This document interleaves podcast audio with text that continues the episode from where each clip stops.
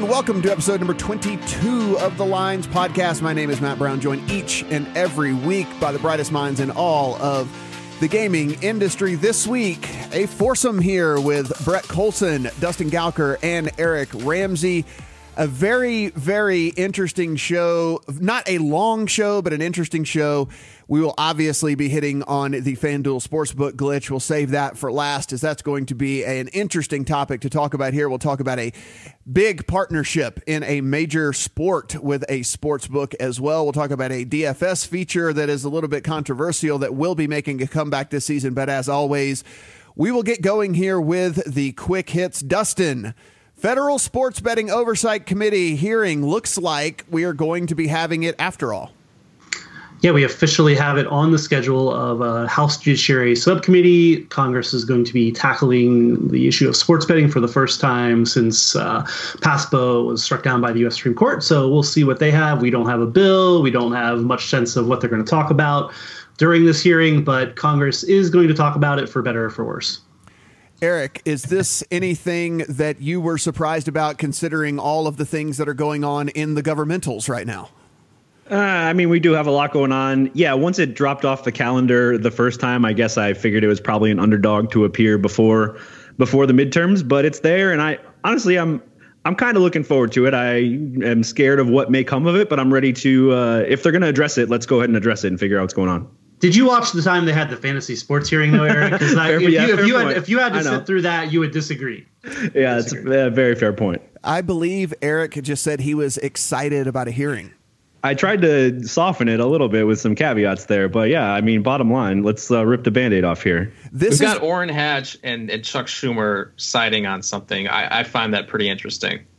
Yeah, like buddy cop story, right? Like we need to make this into a movie, a sitcom on television. This would be amazing. Orrin Hatch would be he would be like the old, like really super bland, dry guy, and then like Schumer would be like the color guy and whatever. I mean, this would be this. I think we've seen this before. Essentially, it should make great theater, if nothing else, right? Yeah, I mean, absolutely. This is why you guys listen to this podcast, because we will give you the cliff notes of all these things. We actually had a guy just now on this podcast say he was excited about a federal hearing. So I know none of you listening are, so that is why you listen to this podcast. So this is a good thing right here.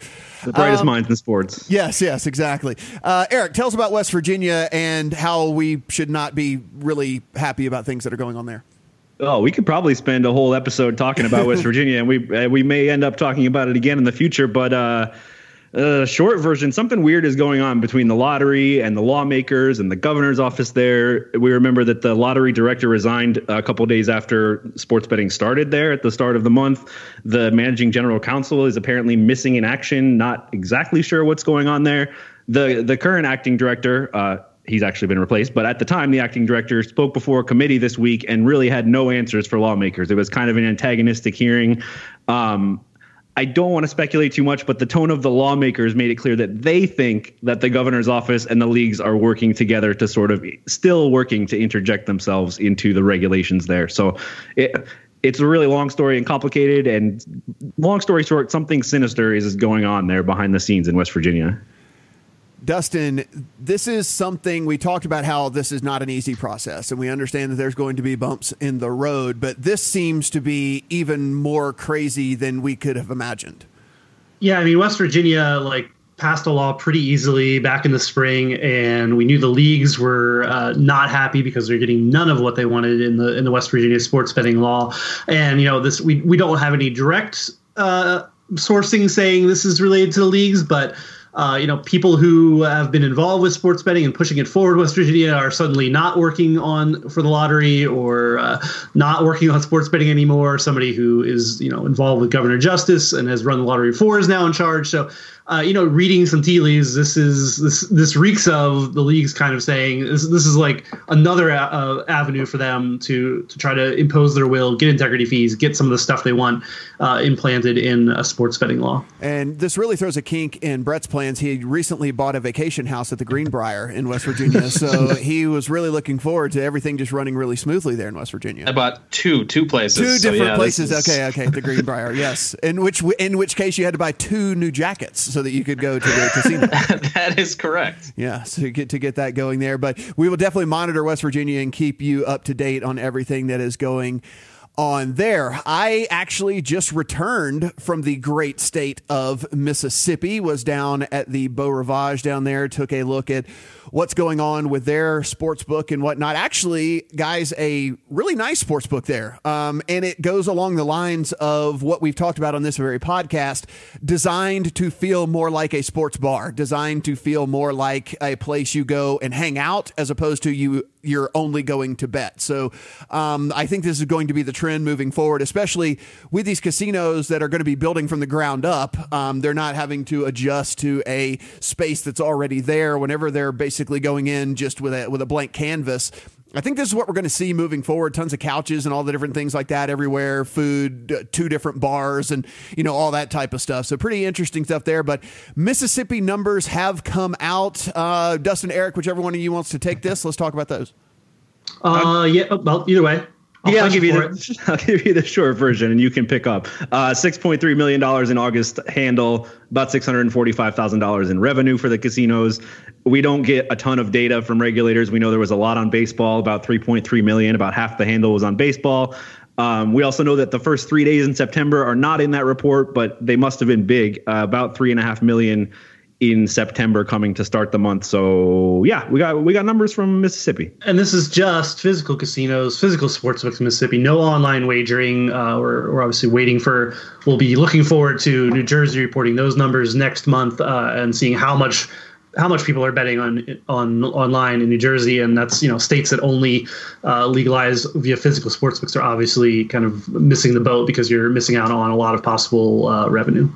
I went to the Beau Rivage, I went to the Hard Rock, and I went to the Golden Nugget. Just walked in, talked to a couple of people at those places. And this is one of those things where we said it's going to be very interesting. And from the initial feedback, and of course, we're very short into the season right now, but they said college football is absolutely bonkers in these sports books right now. The lines are incredible, which is another reason, Dustin, as you mentioned, to kind of get these apps going. And of course, they will only be available on property, but still would cut down on things. Apparently, there were people who couldn't even get bets in time because it was so incredibly popular with college football. No, not even like seating was at a premium during college football Saturdays. And of course, we know these Mississippi casinos located right there in the heart of SEC country, where college football and even high school football is kind of a religion and stuff. So these numbers are going to get incredibly interesting as things progress, to see how much money is coming in on the various sports and hearing the feedback from these people running these books. But as we kind of suspected, there in the South, at least early reports, college football is just doing gangbusters. Yeah, and there's to your point, there's also a couple of casinos with kiosk betting that can kind of alleviate a little bit of that possibly. But yeah, it's I don't think anybody's shocked that people in the South love betting on SEC football, college football of any type. Yeah, absolutely. So Brett, tell us about this William Hill winner. Yeah, well, William Hill is good at the marketing and is wisely promoting their progressive parlay card winners at their sportsbooks in Las Vegas during the season. And there was a big one in Nevada last weekend. Someone turned a $5 card into close to $85,000, odds of 16,913 to 1. They picked the winner of every game in the Sunday, Monday slate, 15 games. Now, to be fair, this person did not actually pick every winner, as there was a tie in the Green Bay, Minnesota game, but ties go to the runner in these contests, which I think is smart. And the rest of the games went this person's way. Picked underdogs like the Titans, Colts, Bucks, Chiefs. Now, you're going to see winners throughout the season, so this isn't a surprising story. My big takeaway here, though, is that from between this and the numbers in Mississippi with the big parlay winnings they had in the first month, parlays are a goldmine for the books. Like, casual bettors just love chasing that big score. Only costs bettors a few bucks at a time if they want. They're fun. They remind me of big DFS contests, the lottery aspect of it. Last year, Nevada sportsbooks won 24.12% of the total amount wagered on parlay cards. And we're going to be seeing this expand all over the country at William Hill and other sportsbooks, certainly where sports betting is legal. So parlays are are big for these sports books, and you're going to see a lot more promotion of them across the books. Yeah, whenever you see if you're wondering why these casinos instantly head to the Twitter machine or the Facebook page and say, look at what this guy did. Holy moly, he turned this into this, is because parlays are a gold mine, like you said. I mean, this is the reason the promotion is so high. It is very tough to win a single bet, and let me tell you, it's really tough to win a combination of 2, 3, 4, and 5 to get all of those correct. And so whenever it happens, and the stars align and these people win these huge sums of money, you are going to see all kinds of promotion. And look, I get it. I mean, you want these people betting these parlay cards. Eric, if you were sitting there, how much would you have hedged? Because, again, this was a Sunday, Monday, so you knew all day on Monday heading into the game that you could lock in a win no matter what in this situation. So what kind of hedge are you doing on that thing? You have to, right? But I assume most of the folks who are betting $5 parlay cards at William Hill aren't the sort that are going to hedge their bets. But yeah, I mean, you have to, I don't know, a third of it. How much do you have? I'm hedging at least $30,000, I would imagine. I mean, just to lock in at least a $25,000 win for me. I think that's certainly something I would be doing. But it was interesting because there was a little bit of a debate on the Twitter machine where people were wondering, how much would you hedge in this situation? How much do you want to lock in? How much do you care to win? There were some people who said, they would definitely just lock in at least a 50% of what they could have won on the parlay card. Of course, there were some of the people who, I don't believe it, were saying like, I wouldn't even hedge, blah, blah, blah. It's like, yeah, you would. Come on. And if you wouldn't, you're an idiot. I'd like to think this guy did not, and he had it all riding on the Bears on Monday night. I hope that's the case, at least. If he did, poor soul. What a sweat. Whatever, it worked out anyway. No doubt he was able to cash that ticket. DraftKings did a promotion, and I believe that we talked about it on this podcast here, where they were counting down the time to when they had received 1 million bets on their new app over there in New Jersey. And very, very quickly, Dustin, that number doubled. Yeah, I think we saw it from CEO Jason Robbins said it took him 38 days to get to 1 million bets, and then over the next 15, and ending on this Sunday, they said they hit their 2 millionth bet. So that gives you, along with those Mississippi numbers where we saw a huge amount of handle just in the first few days of September, we're seeing DraftKings, just one operator in New Jersey, say, look, since football started, we've more than doubled how many bets we've taken. So this is a sense of exactly how much wagering is going on football, how much interest there is, and and what states are missing out on who are not up in time for football season. Yeah, it is something I believe that we were kind of speculating on last week, and I think that we're pretty spot on. I mean, it would not surprise me in the least bit to see 3, even 3.5x from what we saw in the previous month with football. I mean, it seems to be absolutely taking over. 2 million bets there for DraftKings in New Jersey. And finally, Eric, we had I saw when this first came out, people are headline readers and chose not to actually dig in and be like, Bills. It's actually in the District of Columbia. Like, people just like to read headlines and then blow things out of proportion, but it is actually in the District of Columbia, this bill. Yeah, our little baby cousin district there between Virginia and Maryland. There's a councilman there that wants to push forward a sports betting bill.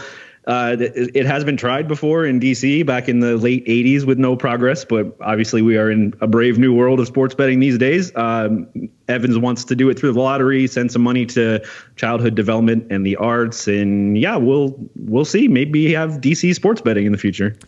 So, Dustin, we haven't done this in a couple of weeks, so let's go ahead and put your feet to the fire. As we sit here for football season in 2019, how many states will we be talking about? And in this case, and districts. Well, yeah, and districts. Yes. And in this case, districts.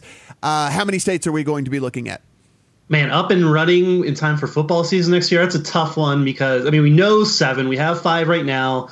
We have Pennsylvania and Rhode Island, which will launch at least retail betting either later this year or early. So we got 7. We have some wild cards out there like my state, Oregon, where the lottery might just move forward without any additional law.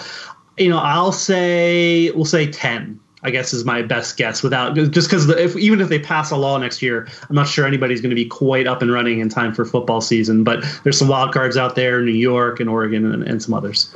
There we have it. We will continue to do that probably like once a month up until football season next year. And I'll forget what I guessed that. Yeah, that'll be great. Yeah, the predictions will just pop all over the place, and then someone will go back and listen to all the podcast, and then they'll send you a hate tweet and say like, you said 10 last month and now it's 12 this month and 4. What are you talking about, Dustin? Nobody loves to. Nobody gets more hate tweets, I think, for just basically putting out information than you do. It's pretty great. I do get a lot. People do hate me. If you change your guess every week, we know we will have audio of you making a correct prediction, though, at some point. This is true. I'll just keep taping them, and if I say a different number, then one of them will be right. Yeah. Yes, I love it. This is the way we should do this. This is called this. It's a live hedge. We just did a live hedge right there for you, guys. Of course, we are on iTunes. We're on Stitcher. We would love for you to subscribe. We'd love for you to rate. We would love for you to review, and of course, we have that email address. If you want to send us anything that you want us to talk about and or some topics that maybe you have in your neck of the woods, podcast@thelines.com. So be sure and drop in there. And of course, all of these things that we're hitting on really quickly there, you can find Online Poker Report, LegalSportsReport.com, thelines.com, and the like. So be sure and use all of our sites and our sister sites along the way. Some very, very big news came out here, and it kind of got drowned out by everything else that was going on. I think had this been the only story of the week, this would have been much, much bigger and gotten much more headlines. But Dustin, Vegas Golden Knights have now partnered with William Hill, and the reason this is such a huge deal, of course, not the first pro sports team, but certainly the first pro sports team in the major sports. Yeah, partnership between the Vegas Golden Knights, William Hill, U.S. sportsbook operator that's in Nevada, and obviously a lot of other states now, too. They've either have retail or online operations in just about every state where it's legal. So this is a bigger deal from a higher up a bird's eye view, where a sports team from one of the four major leagues has officially said, we're partnering with a sportsbook. We're okay with that. That obviously means at the top level, the NHL is saying, okay, regulated sports betting, this is okay. This is more tacit acceptance of legal sports betting moving forward is not the end of the world. The leagues are adapting to this new world. And yeah, absolutely major story. And we'll see. We're only going to see more of this. This is the most obvious and earliest one, but we're going to see a lot more of this, I'm sure. Brett, this is one of those situations where you have to wonder that now that someone has done it, because a lot of people wait and look and they sit back and they wait for someone else to do it before they want to do it. Now that there's actually been a team that does this, I imagine we will probably have several more of these announcements over the course of the coming months.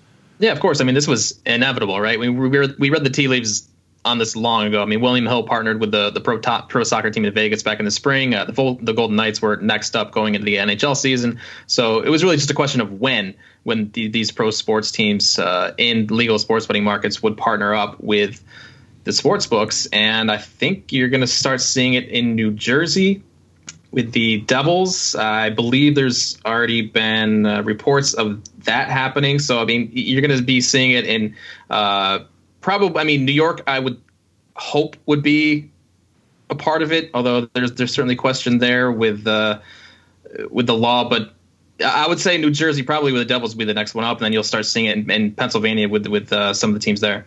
Now, Eric, we call it the Big Four, but obviously hockey is light years behind the Big Three when it comes to the sport. So I kind of feel like this is one of those things where I think it's almost even more of a priority for NHL teams than even any of the other teams in the sports, because I think this could really kind of increase the profile for NHL. Of course, we had the heartwarming story last year from the Golden Knights. That certainly got a lot of light shined on the NHL. It created a lot of new fans. People were watching that had not watched before. And now with the NHL kind of pairing and with the sports betting thing, I really think the NHL should pick up where they left off last season and really, really start to keep this buzz going.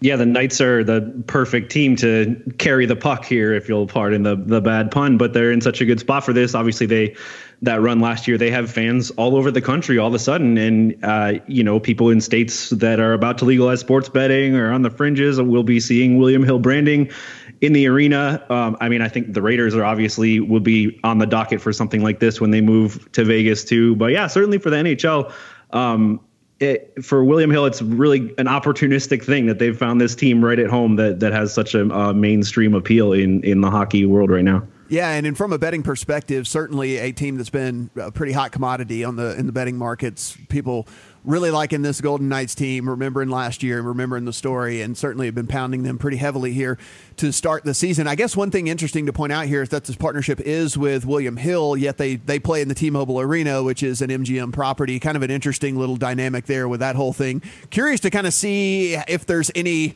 mixed kind of branding and stuff that go on during the games and whatnot. I imagine there will be play MGM, ads and stuff and things like that as well, because it is their arena. So I don't really know how that partnership is going to work. Dustin, has anything kind of come out with that? I know this is pretty fresh news, so I don't know if that's even been tackled yet. No, but obviously, I mean, Golden Knights are free to do business as they see fit. But yeah, I mean, I don't know what kind of interaction in the contracts and stuff. Yeah, it's hard to imagine MGM's not going to try to promote its own stuff too. They probably have, there's probably some devils in the details with how they interact with the Vegas Knights while they're playing there and such. So, yeah, you can also walk out the door and you're at the New York's or Park MGM Sportsbooks there at T-Mobile. So, yeah, it'd be pretty interesting to see how that plays out. I will be going to a few early season games, so I will let you know what I see whenever I head to. You have to take out a second mortgage to get into those games. I mean, tickets are a hot commodity. I'm talking nosebleeds for preseason games were over $150. So it's still riding that momentum from last year. Hopefully, well, I guess I don't really want it to cool off, but hopefully it cools off from my pocketbook anyway, whenever I try to go to these games. DraftKings made an announcement that they are bringing back late swap in their NBA DFS product. Now, if you guys are not DFS players, this has been a very hot button topic in the DFS community for several years. And the reason being is in the NFL, there is an injury reporting protocol and they have to designate players a certain way. It has to be done by a certain time.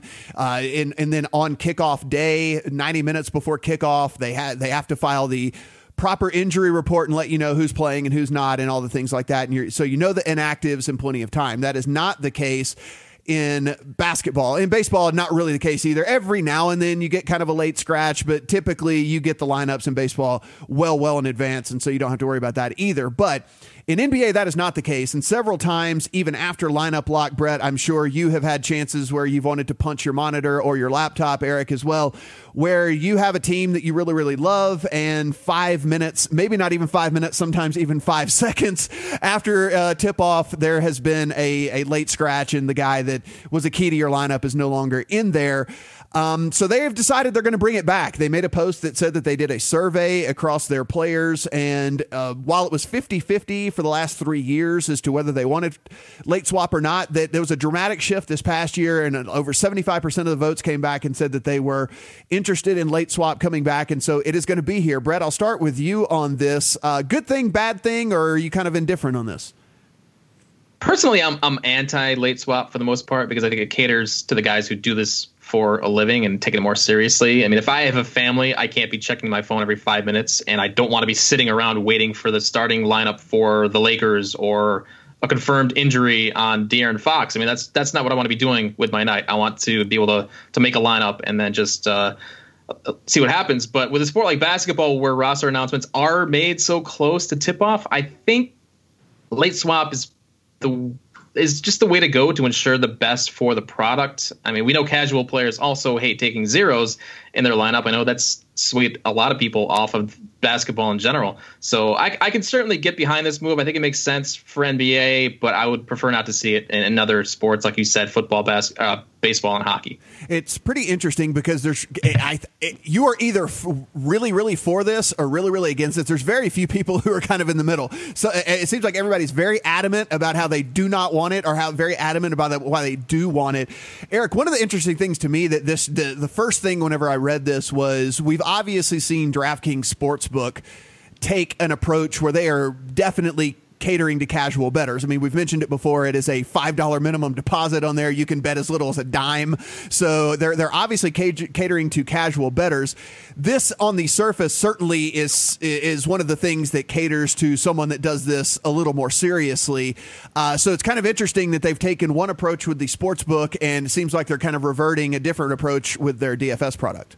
Yeah, it's interesting. That's an interesting angle. My my hunch was that I can't argue with the survey. If 75% of their customers think they should have late swap, then they should probably have late swap. At the same time, I would assume the majority of people that are going to participate in that survey are the ones who want the change, who want the late swap back. So maybe those numbers get taken with a little bit of grain of salt. But yeah, you're absolutely right. This is not unlike what they're doing with Sportsbook. This is a more or less an unfriendly decision for the Rex. So, Dustin, I have a theory in this, and it's probably, I mean, it could definitely be off base, but my theory kind of comes down to the fact that they must have done the analytics here, and just NBA by nature. Like Brett mentioned, it's the stuff comes out so incredibly late, and you really kind of have to be following every single bit of injury news because, you know, the key to basically unlocking a good lineup in DFS NBA is finding that guy that's not going to play. You get the super cheap guy, and then allows you to get in the studs. So I'm guessing that DraftKings must have done some analytics, and that NBA maybe caters to a more hardcore player than maybe the other sports, and that's why they went ahead and made this move. Yeah, absolutely. I mean, DraftKings is, I think they're in the business of making decisions that are best for their bottom line. They decided this was the best for their bottom line. And like you said, this is one of the most polarizing things I think I've ever seen in DFS, that people either absolutely hate late swap or they absolutely think it's necessary to play DFS for basketball. So, yeah, I agree. I think it's just, DraftKings did the number crunching. I think this is better. It's going to be a better experience, and I can see I think it's a better. I'm with Eric. I think it's a better experience. That if you like, it's bad to get zeros. It's bad if you can't change your lineup when these lineups are announced or people who are going to sit out are announced an hour before game time. So I can definitely see that. And they also have plenty of other simpler formats. You have Showdown if you want to just play a single game. You can now just play a single game on NBA, and you can wait until that happens. So they have a lot of. It's a little bit of a different landscape for how DraftKings and DFS works today as it is 2-3 years ago. Yeah, and I imagine we see some interesting game options as well that will cater to more to the casual person. I bet you we do see some kind of like mini slates essentially where it's just like only 3 early games or something like that, or only 4 of the early games or whatever, to where you don't have to worry about that kind of late news for the later games and things like that. So that's my guess anyway with this, that they will make some slates that cater to people who just kind of want to sit it and forget it for sure. Can we have late quarter swap? I want that. Someone goes out with a rolled ankle and you can pop them out of your lineup or something like that. Listen, we joke about that, but that's, who knows, 2 years from now, that might be. Product's probably already working on it. Yeah. I'm totally making a joke, but that's probably a thing. Right. Well, we got that flash draft coming too, which it divides everything into quarters. So maybe. Yeah, maybe. It'll be interesting to see what FanDuel does in this because they have not made an announcement. They obviously had gone away as well. So see if they follow suit with DraftKings or if they kind of stand pat and want to differentiate themselves from DraftKings when it comes to NBA product like that. So it'll be interesting. But speaking of FanDuel, that's not really probably what they have their mind on right now. Probably not whether they're going to offer late swap or not on their DFS product.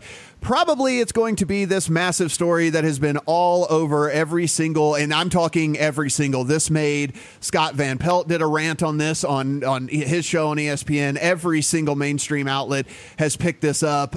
Some people with wrong information, some people whatever, but it is what it is. This is kind of the age we live in right now. People aren't incredibly up to speed on all of sports betting lingo and terms and things, how stuff works and everything like that. But huge story. Eric, give us the breakdown here on what happened at FanDuel Sportsbook over the weekend.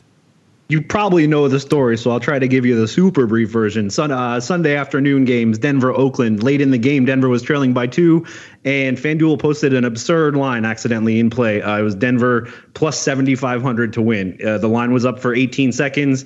Sounds like 12 bettors got bets down while the line was up there. The largest one would have paid out $82,500 on a $110 bet.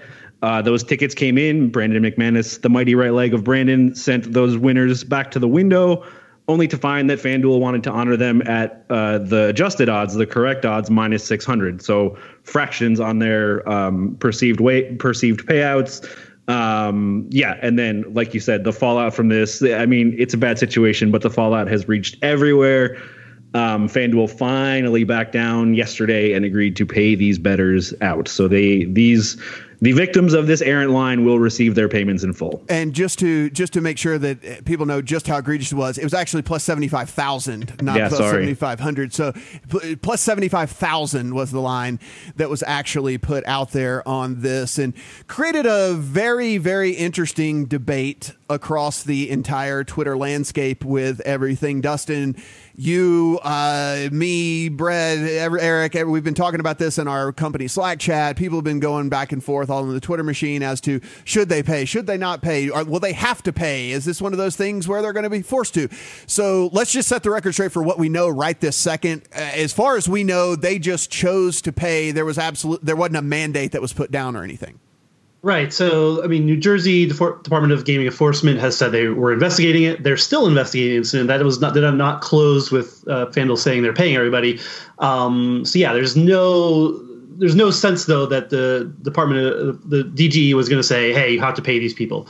What we've been learning is that this is standard practice in Europe and in Nevada. It's often just paid as it's printed. You make sure that the books are making sure that they're printed correctly before they're handing them out on something such a big line as this. So, I think the biggest takeaway for me for this and for, probably everyone is that there's a lot of education that needs to be done. This kind of flummoxed everyone, including, I'm sure, FanDuel. I don't think they thought this was going to be how it went down at all when the week started, and, the report that initially said this guy was due $82,000 didn't get it. A lot of people reacted viscerally, myself included. I think this is a major teaching point, a major point in that this is what we people need to learn how things actually work, including myself. And I think that's the biggest takeaway for me, despite from everything that went down this week. Now, Brett, before we get into how we personally felt about everything and stuff like that, let's talk about FanDuel's response to this, because one of the things that I think all of us agreed on was just the fact that this sat kind of out there for too long and let people create their own narratives without any sort of statement or anything from FanDuel, even if it's just a 2-sentence statement that says they will come out with another statement, whatever it might have been. To me, it felt like it just sat out there with nothing from them for too long, to where basically anyone could write the story to how they thought it went down. Yeah, all we had was that FanDuel offered to give this gentleman at the Meadowlands $500 and box seats to a Giants game, which he refused, obviously intending to take this to a lawyer and get more out of it, which ultimately worked. But yeah, we waited a while to see how FanDuel would respond to this, and I'm not sure they were expecting it to blow up like this, because it literally went everywhere. It was all over news outlets that we would never expect it to hit. But legal sports betting it's on the radar now. It's becoming legal all over the country. And, these are just stories that outlets have not seen before. And people are interested in this kind of stuff. So, Eric, of course, we're just speculating here. And, I imagine you and Dustin, in all of your infinite reporting and sleuthing skills, will find out more to this story, and we'll talk about it next week. But, speculation here is just the fact that they saw the public reaction and figured that it was best to just eat the money as opposed to all the negative press and publicity that they were going to get. Do you fall in that camp that basically the reason they, quote unquote, caved was that basically because this had blown up to what it had blown up to, and it seemed like a lot of people were coming down on them pretty hard? Yeah, of course. And I bet you they wish they had just done this on Sunday, knowing what they know now. To their credit, they've gotten a fair bit of good PR for the way they've solved this. Maybe not enough to offset the bad PR they got for the initial problem. But yeah, I think this is, this is almost certainly a PR-driven solution rather than a regulatorily-driven solution, I think. So let's get into our kind of where we sit on this. And Dustin, I'll start with you because I know where Brett sits, and he's on the right side. So we'll go ahead and we'll take that a little bit later. But how did you feel initially, and did that change over the course of the 48 hours and whatnot before all this kind of went down, as to whether or not FanDuel should have paid this bet out? Yeah, look, I woke up groggily, and this is like the first tweet I see in the morning, and it's getting all over my Twitter feed. I'm like, okay, you freaking handed this guy a physical ticket. Just pay the guy. Which, by the way, we should mention that it was a physical ticket for in-play betting, which that needs to go the way of the dinosaur for real. I mean, seriously, there should not be tickets for in-play betting. But especially when there's an online option. Yeah, right. But yeah, I wake up and I'm like, dude, if I had a ticket like that, and there's a lot of people who agree with me, like, hey. Pay the dude his money. He deserves it, and that's some Darren Revelle and some other informal Twitter polls. A lot like something like 2/3 to 4/5 of people agree with that take. I realize that you can't just pay this out every time you have a problem. That would lead to sportsbooks not offering in play. It would lead to them being way more risk averse. So it's a bad thing. What I'd like to see, and what I've come out of this week with, is that there need to be some sort of better processes for not getting us to this point. Now, are there going to be errors happening? Absolutely. Are there processes or things that could be done to mitigate this kind of thing from happening? And so it's not so common that Europeans kind of shrug their shoulders at it. That's where I'm at. I understand in-play betting is a complex animal, and that you can't just snap your fingers and say we have in-play betting. It's a complex thing. But I think the lesson needs to be moving forward. Like let's get to a place where these kind of errors are way less common, and we don't just shrug our shoulders at them. Now, Eric, you were definitely in the camp of come hell or high water, no matter what, they should pay this bet. Do you still have that position, or have you evolved over the last 24 hours? More or less same position, but my logic behind it has matured, I'd like to think, over the last few days. The main reason I feel they should be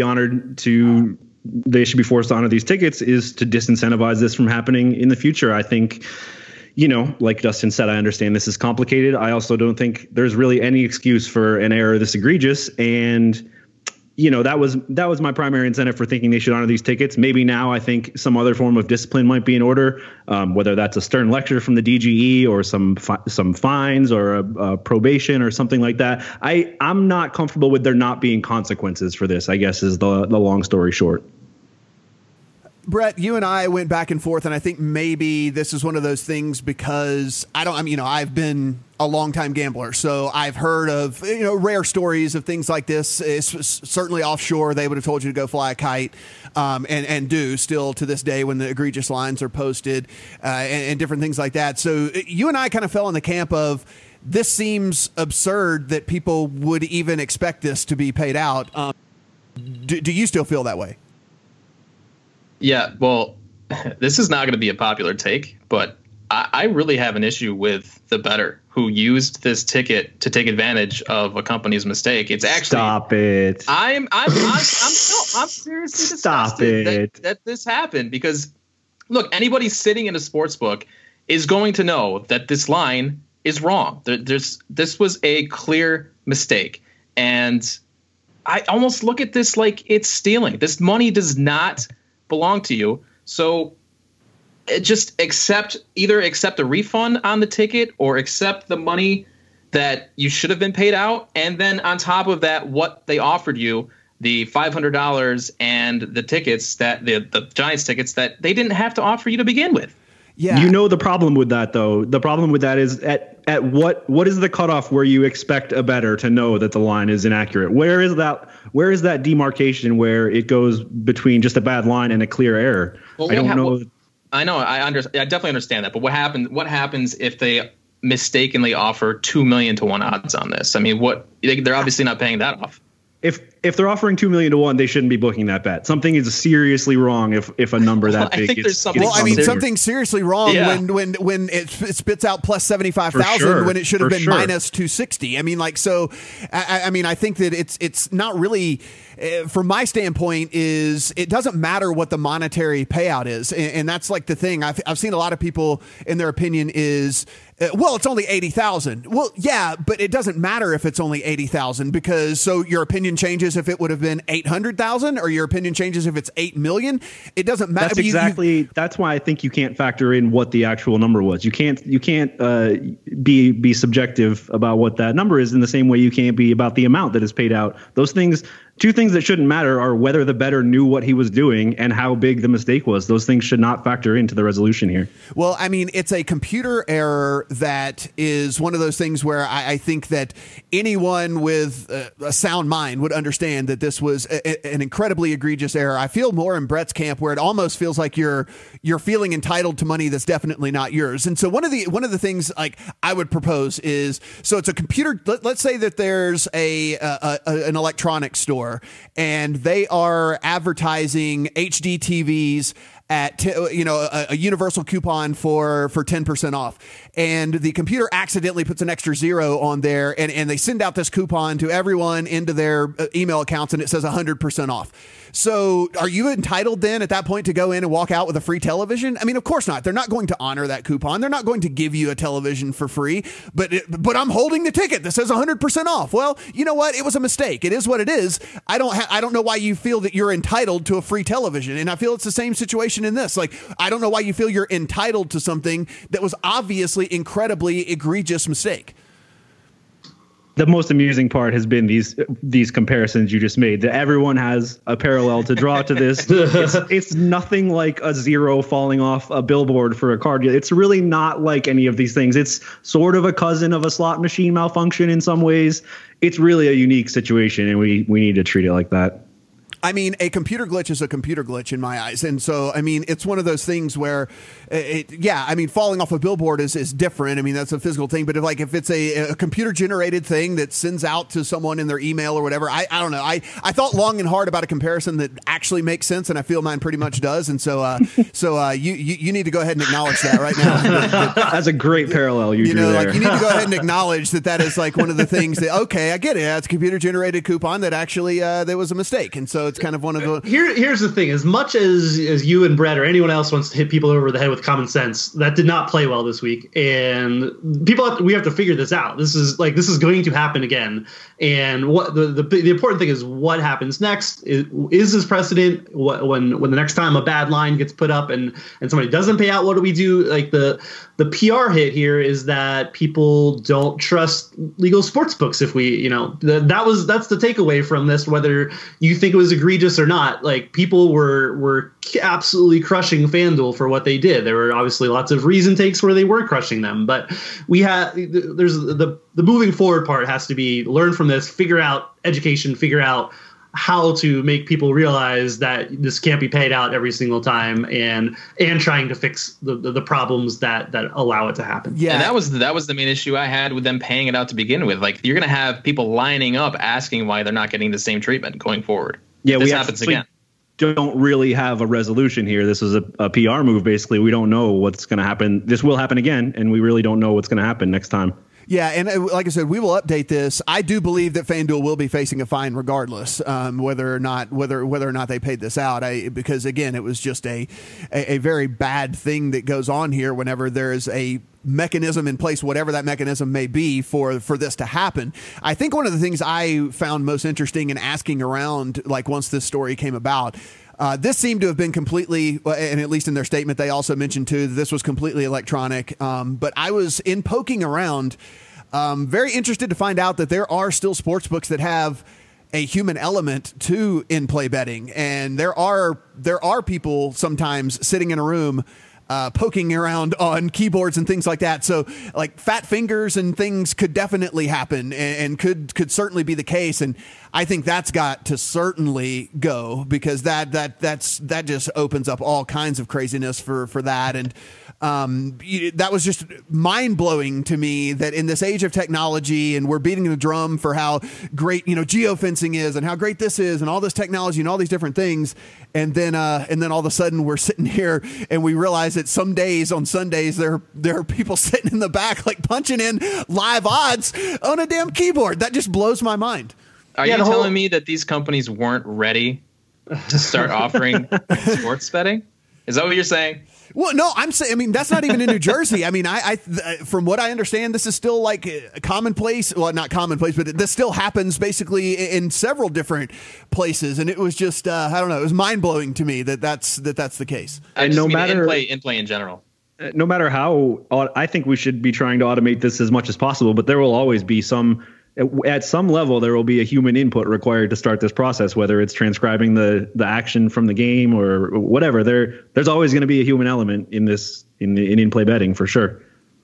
Yeah, it's pretty interesting. I mean, I guess one thing where human element comes in and in-play, even if a company does rely on completely electronic stuff, is just to mitigate risk, because these these algorithms and stuff are just spitting out odds and stuff based off probabilities and things like that. But it doesn't really take into account if like somebody is it's just like hammering the line over and over and over and over and over and over again. So, sometimes these sportsbook look and go, oh, crap, we're going to need to like scale this back a little bit because we're just getting blistered on one side of these lines. And so there's manual elements to that as well and all this. So it's pretty interesting. And I think there'll be a lot more kind of transparency with a lot of this stuff moving forward as well, as people really dig into how this could possibly, happen in the future. But yes, very good takes from everyone here. And certainly I think what we all agree is this can't be stuff that happens. More than anything, we've got to figure out why this happened and make sure that doesn't happen again, and that there's quickly too. Yeah, and that there's a clear-cut way to deal with all of these things.